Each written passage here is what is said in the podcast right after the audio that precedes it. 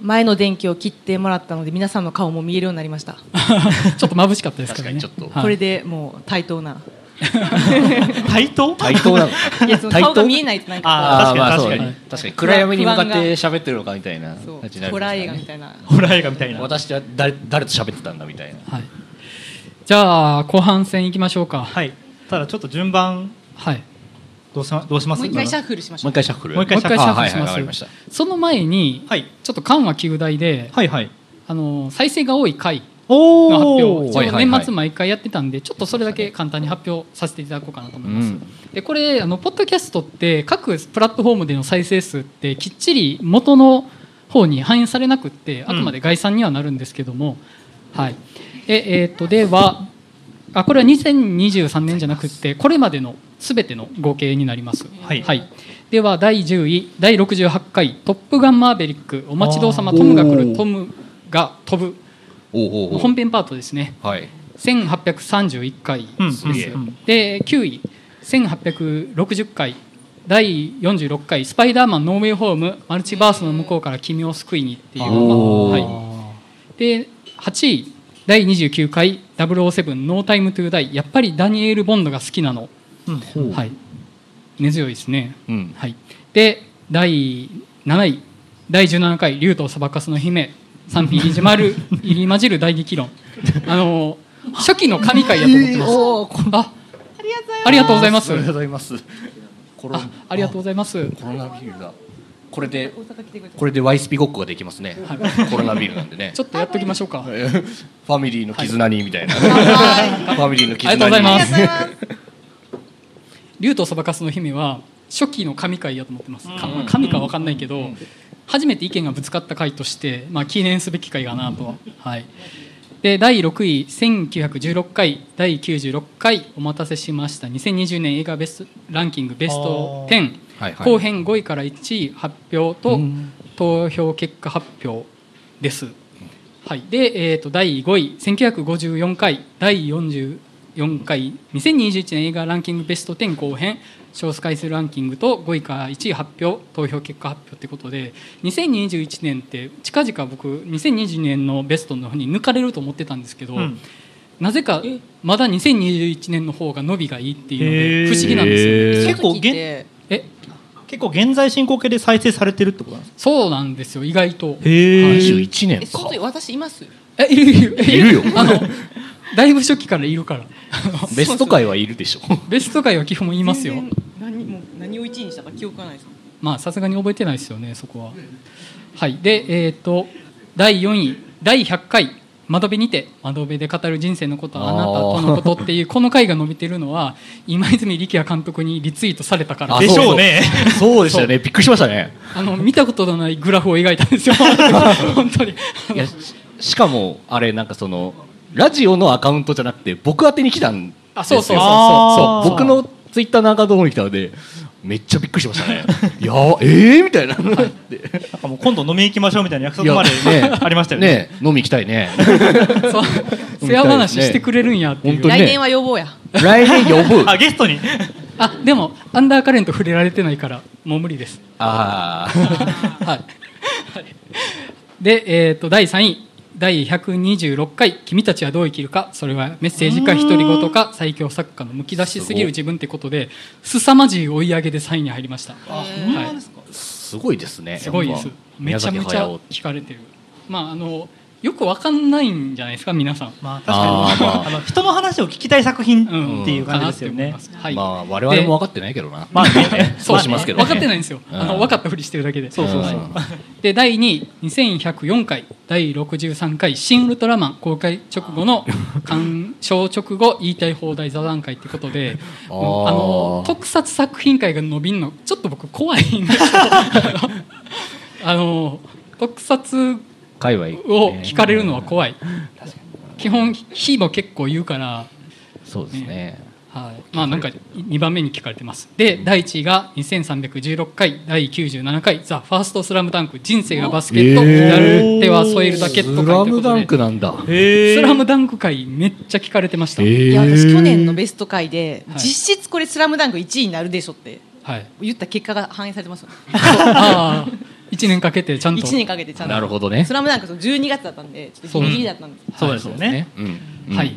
まあそんな感じで、じゃあ聴取回数ランキングの発表を終わりたいと思います。はいではですね、ちょっと前田さんから物言いが入りまして、ほう。はい鳥は嫌だと。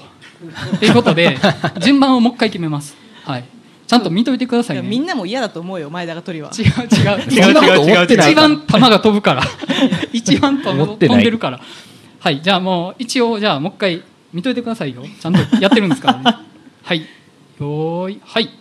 えー、じゃあ絶対あ嘘やごめんなさい。これもう一回入れ直さんとダメなの。あー。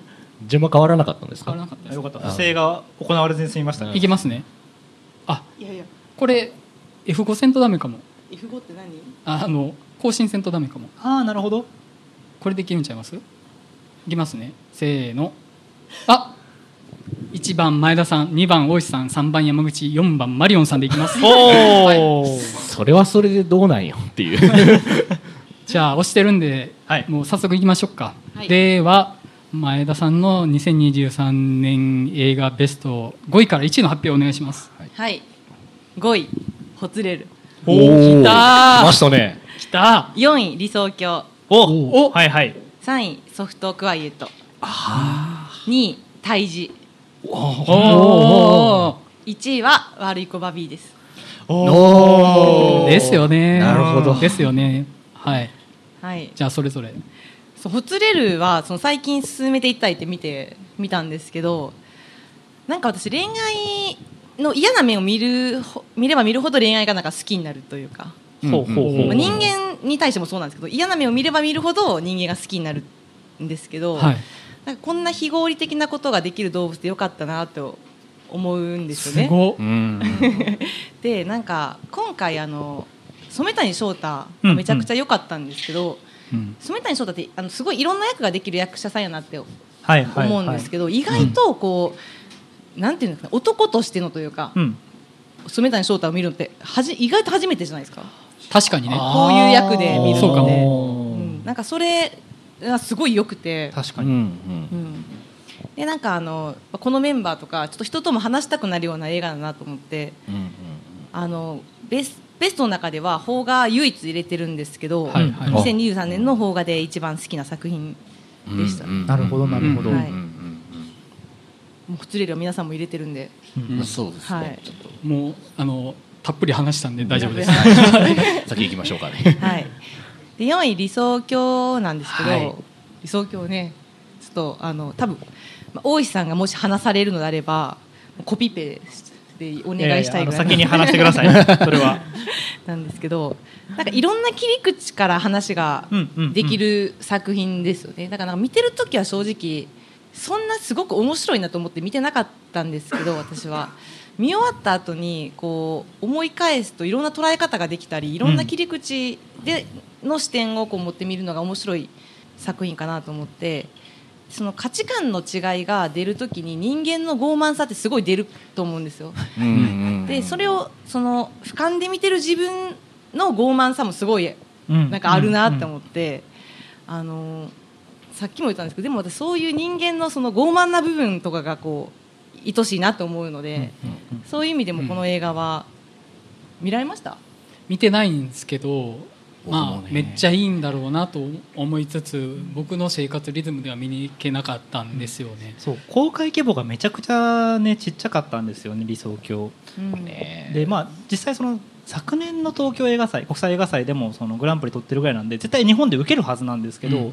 あんまりちょっと広がりというか配給がなかったことは個人的には結構残念で、うん。もっと多分公開されたらもっと話題になってただろうなっていう。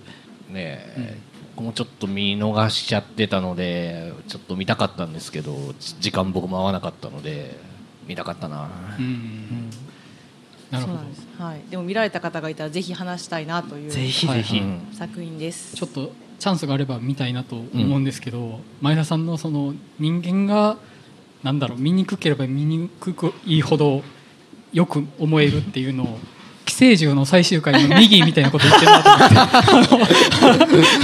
いやおだ思ってますよ。山口に出会った時にお前の脳を奪わなくてよかったな 思ってます。ああよかったです。僕も自分の脳好きなんで、はい、よかったです。はい、はい。じゃあ4位を。はい。あはい3位ソフトあごめんなさい。4位クワイエットあ3位かはい。これあの上半期ベストにも上半期ベストで私1位入れてました。てたんです入れけど、てましたね。はい。まあ、ちょっとその時からあの感想は変わってないんですけど、まあ、この映画を見てる時の嫌な感じっていうその感覚がすごい好きで、うん。あと基本的に人が揉めてるの見るの好きなんで。ええ趣味してますね。本当に。そうでしょ。うはい。それだけの理由まあ、でもでもそれだけの映画じゃないんですけどあの私からアウトプットしてしまうとそれだけの映画になってしまうんですけど。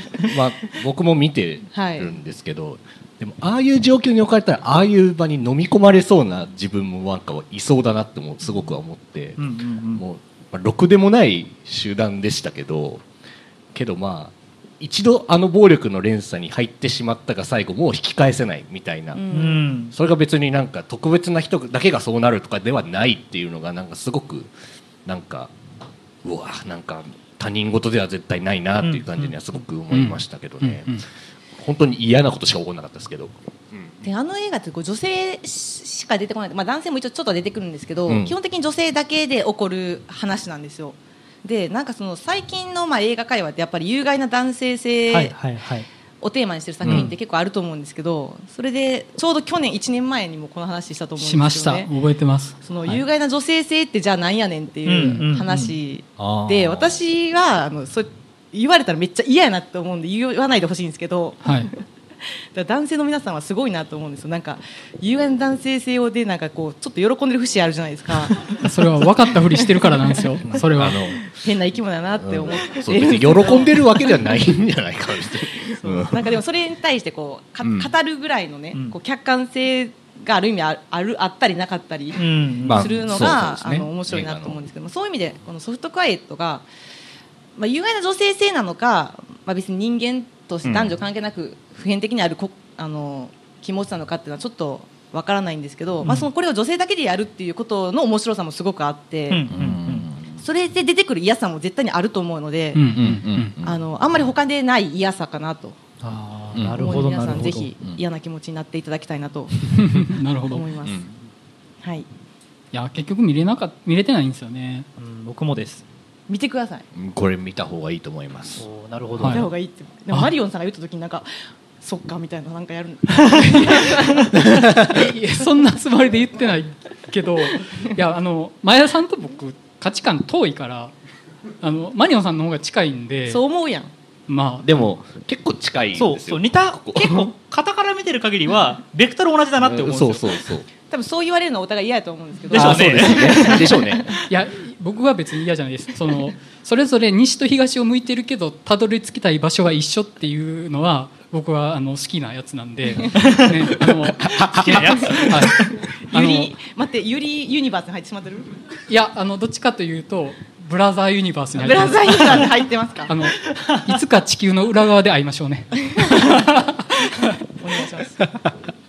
はい。で2位胎児これあの最近ちょっとまあ今年結構見逃してる映画も多くてちょっとそれを拾っていこうっていうので最近見たんですよ胎児って見られました？はい。僕見ました。胎児見てないです。まあ出ないです。あのまあ花あらすじとしてはあのなんていうんですかね。こう銃銃乱射事件の、うん。えっと、加害者側の両親とそこで亡くなられた被害者側の両親がいて、まあ、その各、えー夫婦が、えっと、対話のテーブルにつくって話ですよね。そうなんですよ。であのちなみに加害者もその後自殺をしてうん。死んでるんですよ、でこの映画は本当に、まあ、基本的にその4人夫婦対夫婦の4人の会話劇なんですずっと。うん。でもその見てる間本当にずっと息もできないような、うん。あのなんていうんですかね思考と感情を両方揺さぶられるようなうん。映画で特定の誰か一人にものすごく共感するわけではないんですけどもう全員の気持ちとか感情がすごくこう入ってくるんですよね。自分に。それそれが心がそれでいっぱいになって溢れ出しそうになるようなうん映画なんですけどその本当に4人の演技も素晴らしくて絶対に見た方がいいです。うん。わかりました。ほんまに見た方がいいです。フォールとか見なくていいんで絶対に見た方がいいいやフォール見てって言ってたの。に 対人いや、はい。本当にこれはあの皆さんもぜひ見てない方はうん。見ていただきたいなって、まあ、ちょっと今えっ、と UNEXT はいはいはいはい。はいのレンタルしでまだ新作枠みたいなところですね、そうでそうですすね。ねはい。うん。スタヤとかでもあるかもしれないんですけど、うんうんうん。なるほどね。いやー想像したらめちゃめちゃ怖いですよね。あの、まあ、僕人の親ですけど、うん。自分の子供が被害者になるのってめちゃめちゃ怖いんですけど同時に加害者になるのもめちゃめちゃ怖いんですよ。うん。じゃあどっちにもなるような育て方って絶対できるのって言われたらうん。絶対は無理うん。だと思うんです。だから常にそのそうなる可能性を抱えながら、まあ、子育てしてるって感じなんですけど、うんうん。もうめちゃめちゃ怖いですよ本当に。僕それもあるからみんなめっちゃ嫌なんですよ胎児、うん。想像できちゃうから、うんうんうんやっぱりねこう思考をなんか超えてくるというか、うん。やっぱりそのなんか理性で論理的に話すことじゃない部分っていうのもすごい出てくるし、うんうん真実っていうものが本当に一つなのかどうかっていうのもわからないうんですよね。で人によってやっぱり信じたいものと信じたくないものがうん。あってそれをすごく考えさせられる映画なんでうんうん。もうそうですね。年明けから暗い気持ちになってほしいですね。呪いかけるな。そうですね。結構。はい。いやでも本当にねいや面白いそうそう。でしかもやっぱ最後ちょっとびっくりするラストだったな個人的にはと思いましたけど。へえなんかこれどうしようもないぐらい答えの見つからない話をうん。うん延々と喋り続けるって話なんだと思うんですけど。けど最後ちょっと答えは見つかってるかなって個人的には思ったんですよね。そのなんか解放が答えの解放の求め方があそうなんだっていうのは面白いなと思って、はいはいはい。それはすごく興味深く見てました。見ます。はい。覚えておきます。はい、ぜひまたお話ししたいなと思います。はい。でで1位が悪い子バビーなんですけど、まあ、このラジオでももう話し尽くした感じはあるんですけど本邦でげ劇場では初公開ということで、まあ、リバイバル作品なんですけどいいかなと思って入れました、で今年個人的にはすごくこうリバイバル作品がめちゃくちゃ良くて、まともにそういう劇場で見た作品っていう枠で入れたらもう5個ぐらいはそのリバイバルで埋まっちゃうぐらい良かったんですけど、うんうん。まあまあでもまあ今年ね、うん。あのまあ、劇場初公開、はい、そうですよね。ということでちょっとこの1本だけちょっと入れさせていただいたんですけど、あんまりその言葉にできることももうこれ以上あんまりななくて言葉にしなくてもいいかなと思ってるような作品なんですけど、うんこのこの作品のことをこう思い出すとこうすごく胸が苦しくなるぐらい好きなんですね。うん。うん。うんこれ以上とか言うことないないんですけど、あのまあ、このな何何名かのお便りでもうん入れていただいた方もいてあのすごいお便りもこの作品の回でもいただいてたんですけどなんか本当にその人生で見てよかったなっていう作品の一つうん。うん。うん。なんで、まあ、あんまり2023年というよりも結構あのオールタイムベストに入るような、はいはいはいはい。はいす個人的な作品でしたね。うん終わり。いや。悪い子バビーはねちょっと尺がないと喋れないんですよね。ちょっと触れるができないというか、まさにラジオで話したところが本当に全てというか。そうですね。なんかカジュアルにかじって喋れるようなもんじゃない感覚があってなんかみパッと見のセンセーショナルさとかはあるんですけどそこじゃないしなんていうか喋り始めでは全然たどり着けないとこに答えがあるような作品だと思うのでまああのちょっとここでは触れられきれないなっていう感覚があります、あれぜはひラジオを聞いてほしい。うん、ですかね。そうですね、うん本当前田さんがこの作品を推してなかったら見てなかった見てないですよね。知らんかったしそうなんうん。知らなかったので、だからそういう人多分ね藤沢さんの中でも多分多いと思うんですけど、お便りの感じから見ると、いやだから本当になんかこの作品をおすすめしてくれて本当にありがとうございますって感じですよね本当に。感謝しかない。うん。はい。じゃあそんな感じで前田さんの2023年ベスト5位から1位の発表を終わらせていただきますはい。では次は大石さんですね。はい。2023年5位から1位発表お願いします。わかりました。ではまず第5位。マイエレメント。おはい。お、で第4位。パール。おはい。お意外。4位に入れました。で、うん。第3位。えっと、これすみません。リバイバルなんですけど僕は初めて劇場で見たって意味で「ゴーストワールド。あああまあでも入れるよね、で2位。理想郷ーおー。あああはい。あ はいはいはい、はい。そっか。で1位アフターさんです。はい。うん。はい。あなるほど。でまず5位から話したいと思うんですけど「えっとマイ・エレメント」なんていうかな、まあ、ちょっとすごいパーソナルな話でもう別に自分の方のラジオでも言ってるんでいいかなと思って言うんですけど7年ぶりに彼女ができまして今年。ーおめでとう。ありがとうございます。でそういう意味でもすごいそのちょっと後ぐらいに見た作品やったんですよ。うんうんで、まあ、もうあの監督の個人史に紐づいた、まあ、ピクサーならではの描き口でロマコメでありながら家族の物語だったらというエブエブでも描いたような移民の物語を描くんですけどうん。もうなんかねずっと泣いてました。本当最初から最後まで。うん。どういうどういうところで？なんていうんですかねその特にエンバー主人公のエンバーが火でで主人主人公のその恋人になるウェイドが水なんですけど、うん火が水に触れるっていう怖さ。うん。うん。私があなたを傷つけてしまうかもしれないっていうとにかく怖さで触れ合えないっていうところがずっと続いていくんですよ、うんうん。だけどとあるシーンでそこを触れ合うっていうそこの壁を越えてみるっていうところがあってもうとにかくそこがもう好きすぎてううんうんん。なんかその恋人になるってある意味他者からあるいは友達とかのレベルから一線踏み越えるところだと思うんですよね、うんうんうん。でそのある種身内になるというかそれってある種傷つけ合えるような関係にもなる甘え合える関係にもなるってことじゃないですか。うん。でそれを水と火っていうモチーフを用いて本当にうまく作ってるなってうん。うん思っちゃってもううん。なんか監督の個人誌なのにすごいそこに普遍性を感じて自分は自分の物語として勝手に泣いちゃってたっていううん。うんのが「マイ・エレメント」の思い出ですね。うん。もういやなんかすごいすごいしみじみと聞いてしまったっていう。いやいや本当にもう大石さんの個人にめっちゃ刺さってる感じがすごい伝わってきたし、うん、いやいいいい話を聞いたなっていう。マリオンさんも確か「マイ・エレメント」結構自分の個人誌にも刺さるっていうお話ありましたよね。どっちかっていうとそれ僕はあれですね。あのエンバーのあの後継ぎ。あのうん事業継承問題ってやつね、家業を家業を継ぐか継がないか問題。継がないかみたいなの話が結構。もう僕もちょっとそういう状況に置かれていたのでで、まあ、別に継ぎたくもないのになんか継ぐ感じの空気感だけ出されてるみたいなのが辛いみたいなとかあった中でで、まあかん、エンバーは、まあまあ、自分の道を見つけていくわけですけど、まあ、うん。そういうのがすごくなんか、まあ、自分ごとのように刺さるなっていうのがすごくあっうんうん。うん。てうんまあ結構「マイ・エレメント」僕も好きな作品の一つですね。うんうんいやあのそうですね。今日飛行機で来たんですけど、はい、機内の映画であったんですよあそうそうそうそうそう、へでちょっと見てたんですけど、はい。やっぱりあの導入がすごく良い,、はいはいはいはい。いいんですよね。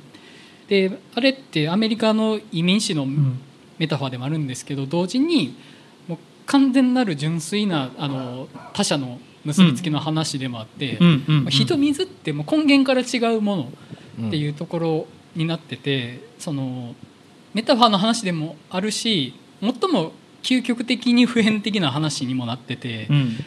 本当にすごいなと思いました。あと見ててめちゃめちゃ楽しいです。そうなんですよ。うん。その街の描写とかエレメントシティのいろんな街の描写が見たことないじゃないですか、はい。あんなもの、そう。そこもすごいやっぱピクサーの本気って感じも見えましたし、うん。あやっぱピクサーすげえなっていう、うん。私正直あの途中断念しちゃって。あそうやったんですか？はい。あの私多分そこの感性がないんですよねほう。そう。欠落してるというかなんかこうなないんだろうなと思ったんですけど、うんうん。なんかその人になんなんていうのかな一線を越える触れることが怖いっていう感う覚んがないんです全く。はあはあはあはあ。ないないというかそのそれで傷つくこととかはあると思うんですけど、うんうんうん。そこに対する繊細さみたいなものはあんまななくて。う、んうんうん。でもすごくこうないからこそすごい興味がうんうん。あって大井さんとは、まあ、大井さんも思ってると思いますけどなんかすごい不思議な人だなって。ほんまですか？そうなんですか？思うんですよね。もう一回見てみます。うん。はい。ぜひぜひあのまあどっちかを僕と思って、どっちか？どっちかなんだどっちかなの？ウェイドじゃないの？まあ、エンバーなんですけどねほぼあ自分が。エンバーはい。あなるほど。で、えっと、4位パール。もうさっき山口さんが話されたんでもう、うん。基本的にはそんな詳しくは話さないですけど僕もラストなんですよ。うん。うんとにかく一番ラストでその宮越が夫に向かってうん。その懇願とも言えるような表情をするじゃないですか、はい。あれにもうちょっと打たれすぎちゃって、うんうん。そのものすごい愛してもいるしあの捨ててほしくないしうん。でもやってしまったことはもう償えないしみたいな、うん。そういうすごいなんていうか人間的な感情がバーってくるんですよ。あの、しかもあのエンドロールずーっとこの丸ゆっくりゆっくり閉じてるじゃないですか、うん。そうですね、でそのゆっくりの中でだんだん彼女の宮越演じる彼女の表情が変わっていくんですよね。うん。うん本当に微妙なんですけどそんななんか形されたらもうちょっとこれは忘れられない一生忘れられないあの顔と思ってちょっとそれがいまだにもうリアルに頭にいつでも鮮明に思い出せるぐらいいい作品というか思い出に残ってる作品です。うん。うんうんそのパールって人間の一番醜い感情に対してめちゃめちゃ正直だなっていう感覚があってそのそれが最も端的な悪事である殺人っていう形に現れるんですけど一個一個の感情ってめちゃめちゃ理解できるんんですすよね。でそこにどうしても感情移入はできてしまうんですよね。でそこがあもしかしたら自分の代わりに人を殺してくれてんのかなみたいに ちょっと思いかねないぐらいの魅力は彼女にあるなと思いました。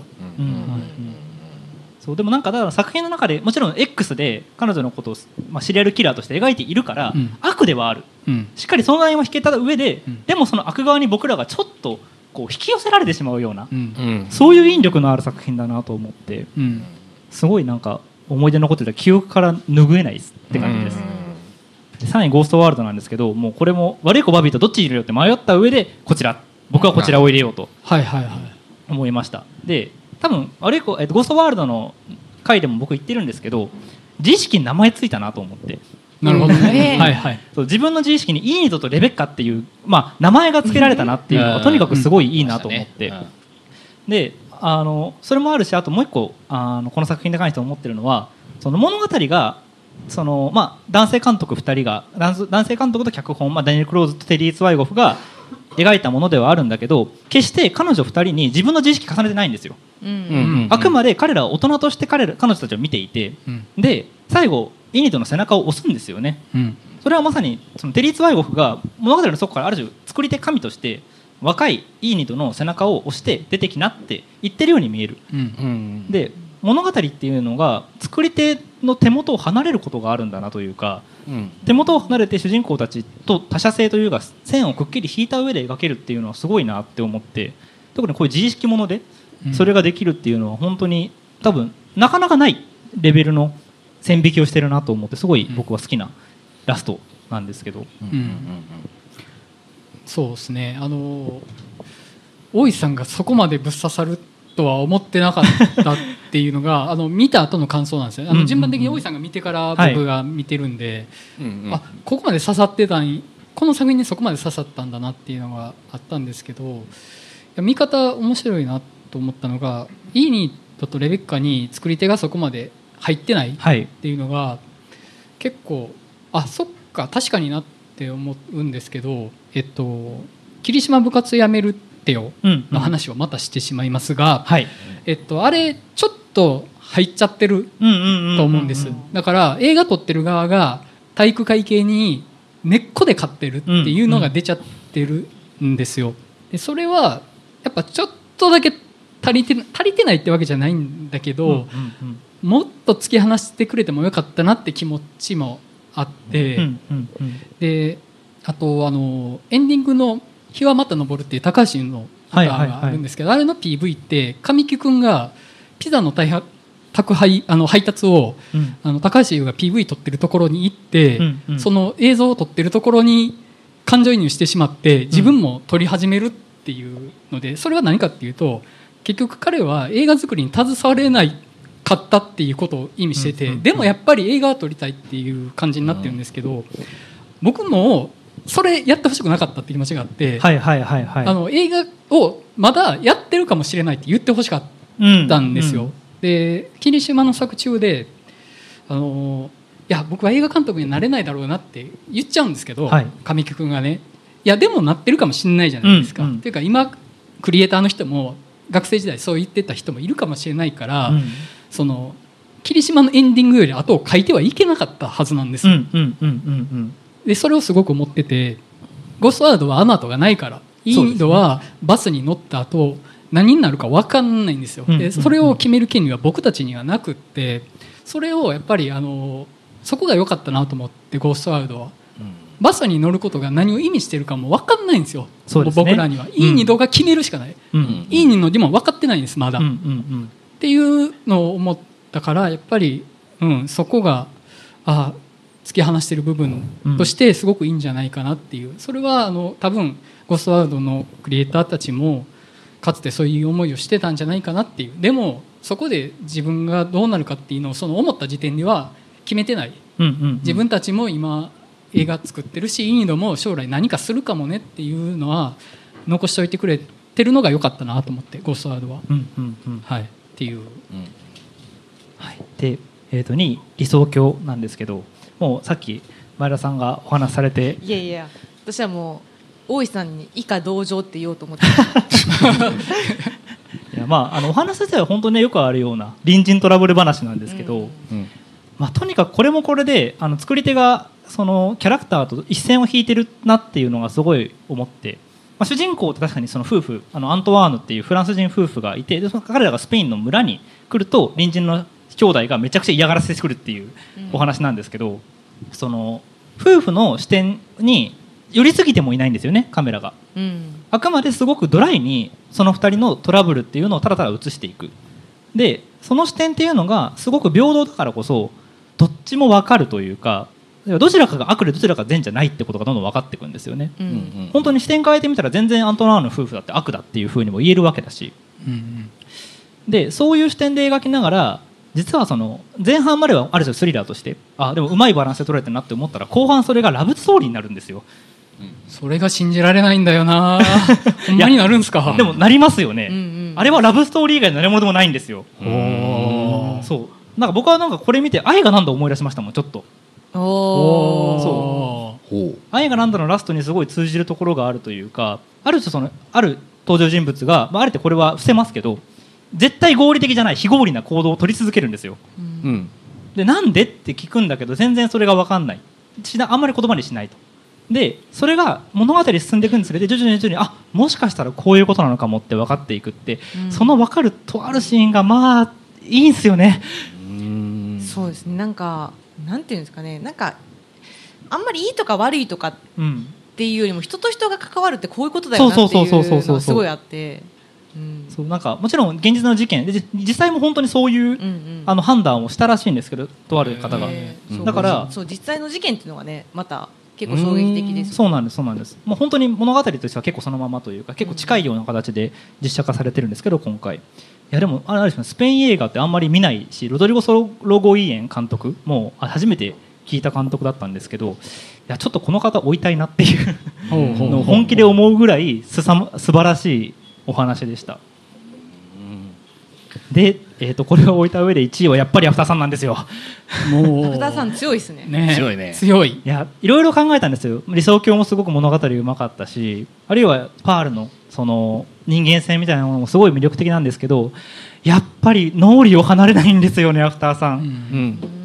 うん。でなんていうかもうアフターさんに関してはとにかく、まあ、シャルト・ベズ監督の個人的なうん。話でもあるしある種その思い出記憶っていうのを映像を通して振り返る。で、うん。振り返ったものが思い出であるっていう風なうん。うん。描き方をされてると思うんですけどそのこれをシャーロット・ウェルズウェルズ監督さっきの多分霊楽にも通じるんですけど作ってるわけですよね。うん。自分の思い出をもとに映画を、うん。だからそれ自体が多分もうそこも含めて一個のなんていうかなん、えっとグリーフケアじゃないけど、うんうん。自分の中でのわだかまりだとか辛さみたいなものをこうぐっとどういう形にすれば飲み込めるのかっていうことを噛み砕いてる作業のようにも思えてうん。とにかく今凄まじいものを見てるなっうん。ていうものことを覚ことを、えー、と思ったのを覚えてます。うん。であと単純にもう絵作り。うん。がキレキレなんですよ。キレキレ。うん。本当にキレキレなんですよ、うんうん。なんかもうあのこれ長編初めて嘘だろっていうぐらい。その映像に映像というか画角で画角の使い方というかあとは映像を撮るということだったりとか、うん。あるいは写真に撮るということ写すということみたいなものに対するある種ちょっともうメタに近いようなというか、うん。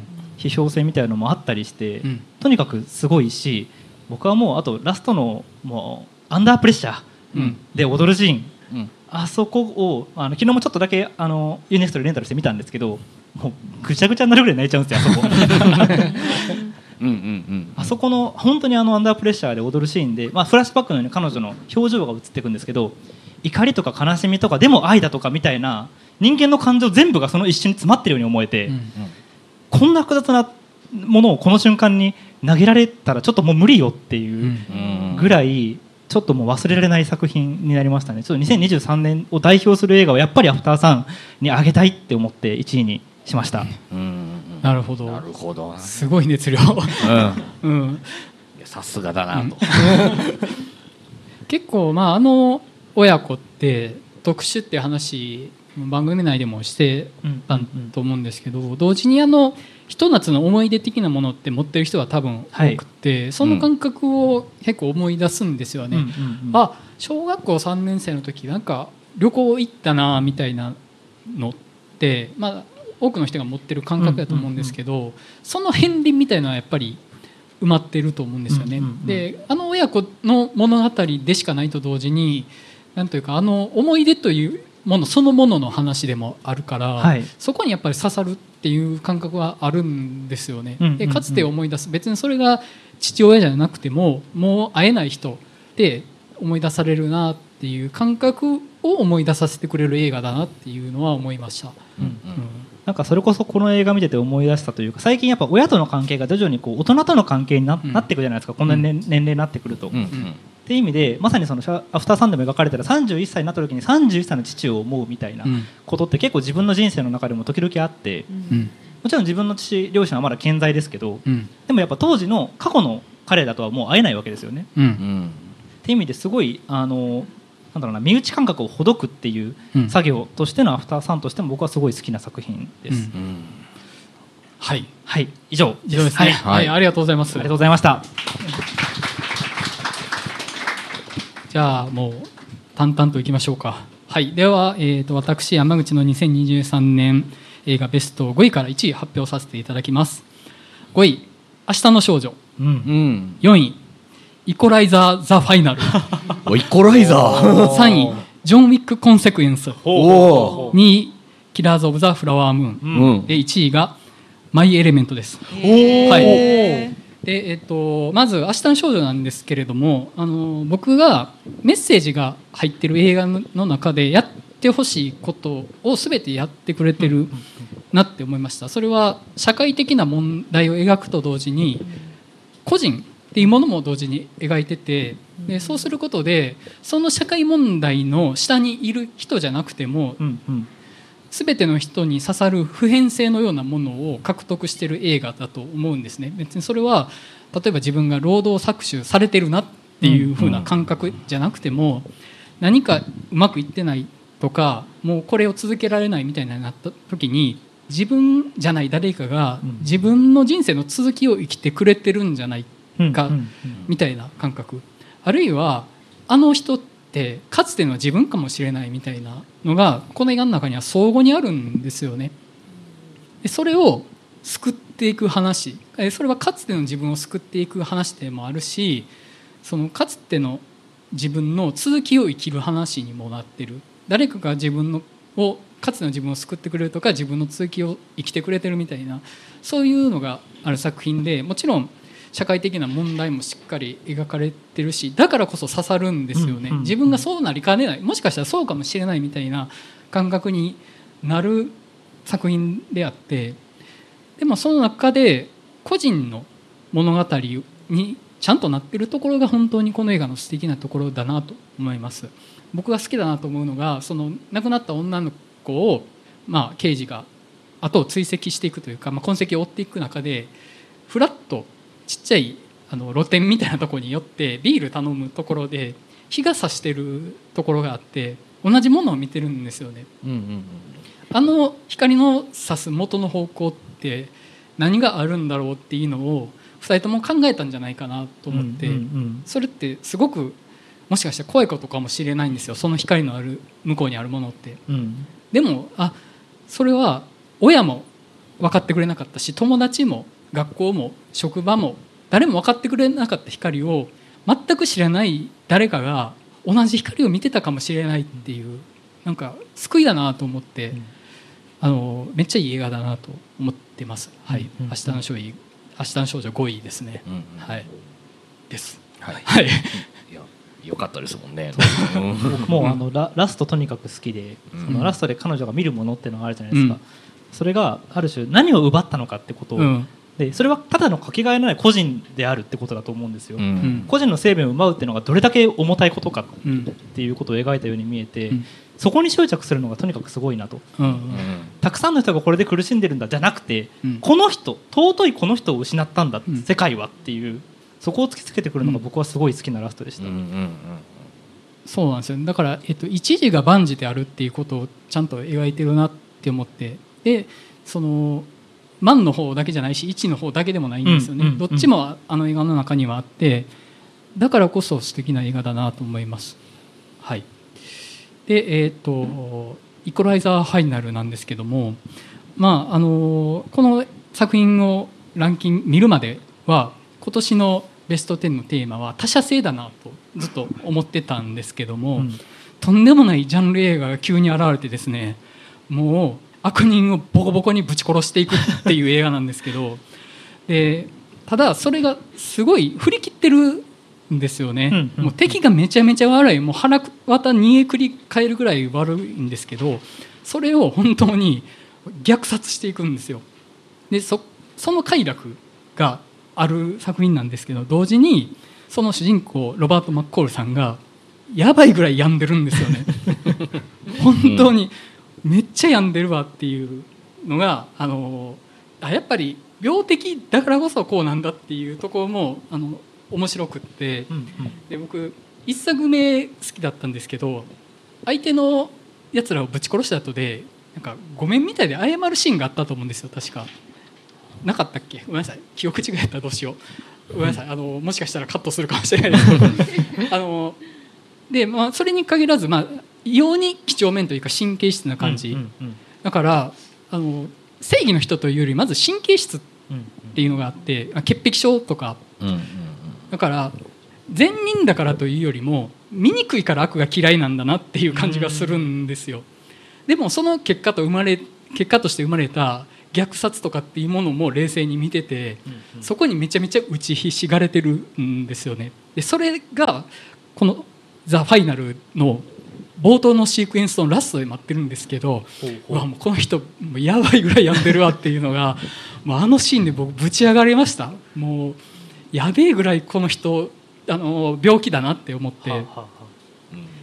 ちょっとねえぐかったですよね、うん。あの今までのシリーズ以上に殺し方もえぐいし、もう今回の大ボスへのこう、うん。とどめの刺し方、うん。えぐって思いましたけど、うん。あそこねすごいよくってやっぱりマッコールさん嫌な人なんですよね。相手に苦しんでほしいって思いがめちゃめちゃああるからそのなんだろうな全てが極端に振り切ってるところがすごく好きです。なんなんかふわっとした善人じゃなくって病的な人が病的に敵を殺すっていうところを突き詰めてるっていうのがいいなと思ってます。はい、で3位ジョン・ウィック・コンセクエンスなんですけど、まあ、これもその他者性どうこうとかっていうレベルの話ではないですよね。むしろ個っていうものがどんどん希薄になっていくというか、うんうんうん。ただ現象としての格闘とか殺人っていうことだけが残っていく感じででももう純度高すぎて何かなんですよ。物語とかじゃない何かに昇華されちゃってるなと思ってこれはね言語化むちゃくちゃ難しいんですよね。ただあのひ人を殺し続けるということが存在証明になっちゃってる男がそれをやめるためにやり続けるっていうのがもうなんかの全問答に見えてくるんですよ、うん。うんうんだってジョン・ウィックはこ人を殺せることにしか価値がない人間なのにそれをやめるために戦ってるんですよね。じゃあ終わったら何が待ってるのって死か事故が失われるかの二択しかないじゃないですか。うん。でもそれをやるって人生だなって思ったんですよね。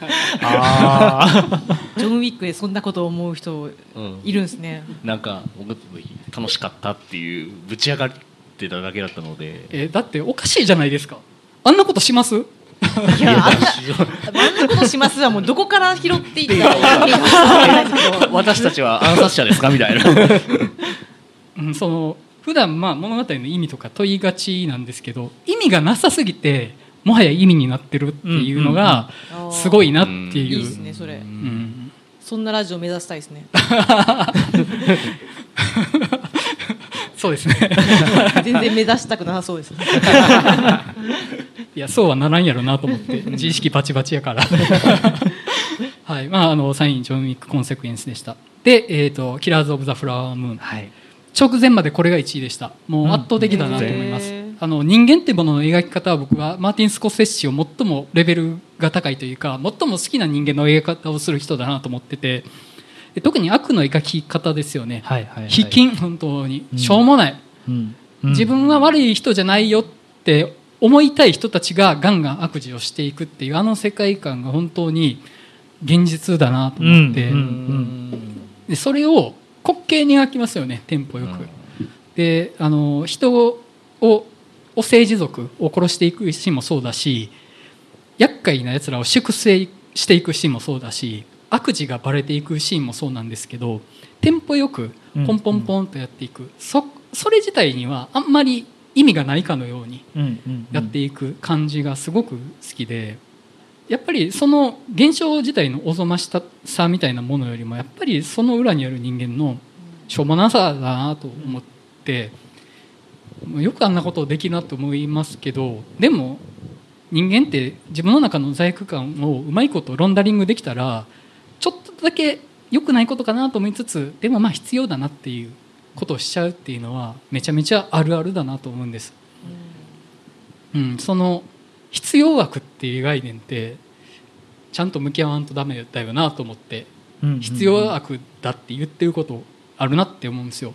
それの最も嫌な形で描いてる一作としてすごくいい作品だなと思ってます。面白いですしねやっぱり、そうなんですよね、うんうん。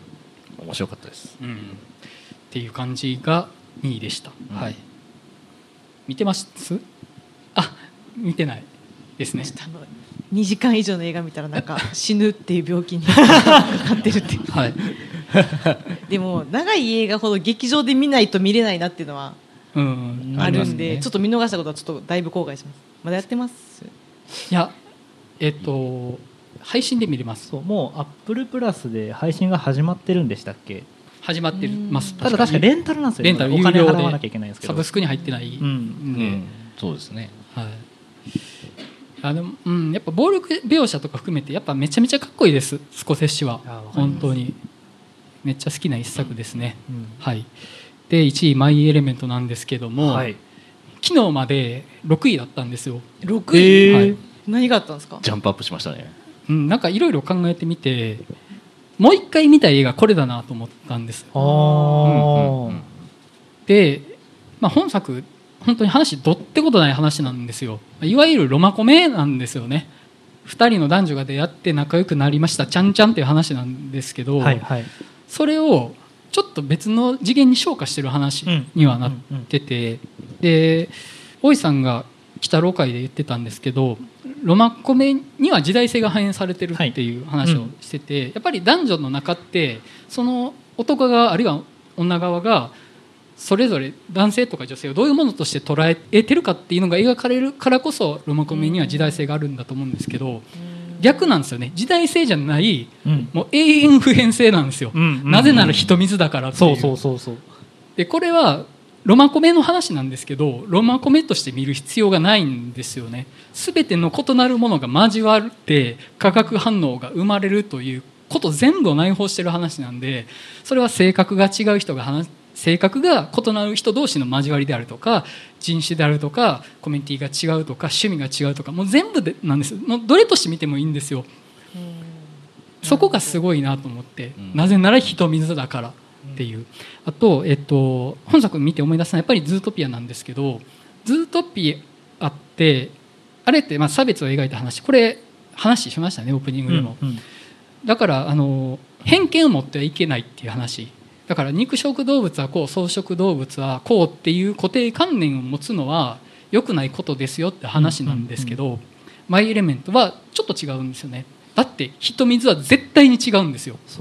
だから見方によっては同じかもねとかじゃなくて絶対に違うということを理解してそれでも交わるって話になっててやっぱちょっとさらに一歩進んでるなと思うんです。同じじゃない絶対に。でも交わるんだっていうのが素敵だなと思いました。うん。はい。1位マイエレメントでした。以上です。はい。ちょっと意外なところそうですね。一番に来てたなっていう感じでした、いやあのキラーズ・オブ・ザ・フラワームーン1かっこいいなと思ってたんですけど。かっこいい。あのいやでも僕基本的に娯楽映画から何かを感じるの時が一番好きなんであのキラー。ズ・オブ・ザ・フラワームーンは娯楽映画ですけどね。うんうんあのコテコテであればあるほどその反動が好きなんですよ。うん。コテコテの娯楽映画から何か感じたなって実感する瞬間が好きなんで、あマイ・エレメントの時に感じた感動ってもしかして僕が一番感じたいと思ってた感動なんじゃないかなと思って、うん。それを思い返したら、うん。あじゃあ1位やわってなりました。なるほど。なズートピアもピクサーですか？あれはディズニー。うん。マイ・エレメントはピクサーややこしいですね本当に、うんえでピクサーも今ビディズニーなの？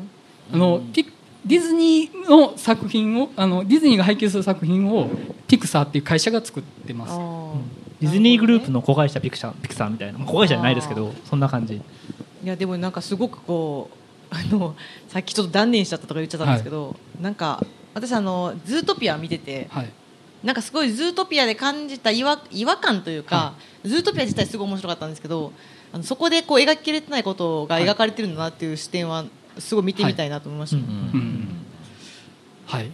ちょっとやばいぐらい巻いてるんで行きましょう。結構押してますね。すいません、はい。皆さん。はいえこれ間に合う？これ。あのー巻きましょう。わかりました。じゃあ僕巻きで、僕巻きでいきますね。えーっとじゃあ第5位からいきますね、えー5位レッドロケット、お。はい、えー4位スパイダーマンアクロス・ザ・スパイダーバース。はいはいはい。そうですよね、えーそっかそっか。3位アンダーカレント。はい。ええ2位アリスとテレスの幻工場。来た来た1位アフターサンです。はい。あそうですね。はい。ちょっとまあ巻きで言いますけど、まあ、5位のレッドロケットに関しては一番元気が出ました。うんうん多分、この映画見てめっちゃ元気出ました。本当に。まあそれはあのキラーズ・オブ・ザ・フラワームーンのディカプリオがあの尻戦ってるシーンで元気出たっていうのとほぼ一緒ですけど もうこんなアホな人でも頑張ってるんだなみたいな、うんうんもうすがすがしいぐらいなんですよ、もうんうもう鉄頭鉄尾ダメなやつなんですけどなんかすごい元気もらえますんであのもうめっちゃ仕事で疲れてもう落ち込んでるなって時はもうぜひ見てください。あ超わかります。そのタイミング。もう今こそもう元気がない今こそぶち上がる時だみたいな気持ちになりますんであのもうあと大爆笑必至なのでそうですね。もうぜひ見てください。まあこれ一回なんかラジオの中でも喋ったかなと思うので、うん。まあぜひまあ見てくださいって感じですねで4位のえー「スパイダーマンアクロス・ト・スパイダーバース」なんですけどまあ、マルチバースもの今年たくさんあったと思うんですけど、うん。まあ、一番やっぱ好きなのはこれっていう感じですね、まあ本当カノンイベントなる運命なんてクソくらいだと。って言ってくれてるマイルス君にもう僕はもう感動しか感動するんですよねやっぱりね。もう、まあ、ちょっとねこれも世界系的な文脈ですけど、うん。それは若干ね、うん、だしやっぱりそのプラスそのこうアニメ表現も、まあ、よりさらにうん。一作目でも素晴らしかったですけど、さらにより進化してあんなに素晴らしいアニメ表現してくれるんだっていう意味でもちょっとやっぱ忘れられないですね。ちょっと、うんうん。うんまあちょっとね続編次第でどう転ぶかわからないですけどまあでもちょっと感情のこう瞬間的なこうエモーションっていう意味ではもう一番だったなっていう意味でちょっと入れてみました。はい、えーで3位の「アンダーカレントは」そうですね。なんか、まあ、人を分かることって何なんですか？みたいな話を聞かれますけど、まあ、本当に人って分かんないよなっていうことをちゃんと僕はそういう映画が好きなんですよね。なんか、まあ、まあドライブ・マイ・カー的なところもちょっと僕近いと勝手に思ってるんですけど、うん。アンダーカレント個人的には、うん、なんか自分も自分のことがよく分からないしうん。他人のことももっと分かんないなみたいな。なんかその断絶みたいなのに打ちひしがれるんだけどそれでもなんか、まあ、最後のクライマックスですけどまあどうとでも取れるとは思うんですけど別にあの二人が別れるとかどうとでも解釈できるんですけどその断絶の中でもまあそばに一緒にいるっていう選択だってあるんじゃないかなっていう希望も見えるみたいなところが、まあ、僕は結構そういうのにすごい好きなんですよね。コミュニケーションの話として、まあなんかうんうんうん。うん。分かり合えないと思っていてもそれでもっていうところがなんか僕映画を見ていて好きな瞬間なのでなんかそういう意味でも、まあ、アンダーカレントは僕好きな一本ですね。結構なんかその収録の時、そんなにお話しされてなくて、そうですね。そうですでなんかその終わった後とかになんかこうなんていうんですかね刺さりすぎて話せなかったみたいな、ことをおっしゃったんで、なんかすごい面白いなそれが。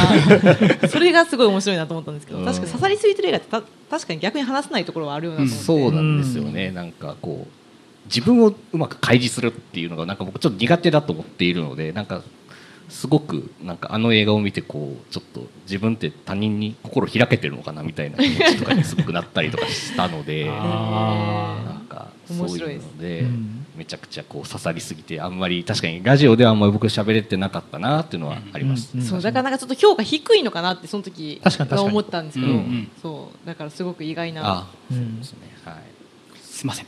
巻きましょう、はい、巻きましょう、はい。ごめんなさい。すごめんなさい。すね。巻きましょう、えーっと2位のアリストテレスの幻工場なんですけどいやもうこんななんか作家性200%みたいな映画ないでしょって思ってますよ、うん、なんか全く整理されてない気すらするんですけど、でもなんか道理は通ってるような気がするみたいな,、なんか不思議な映画でもうなんかもうパトスしかないなと。パトス？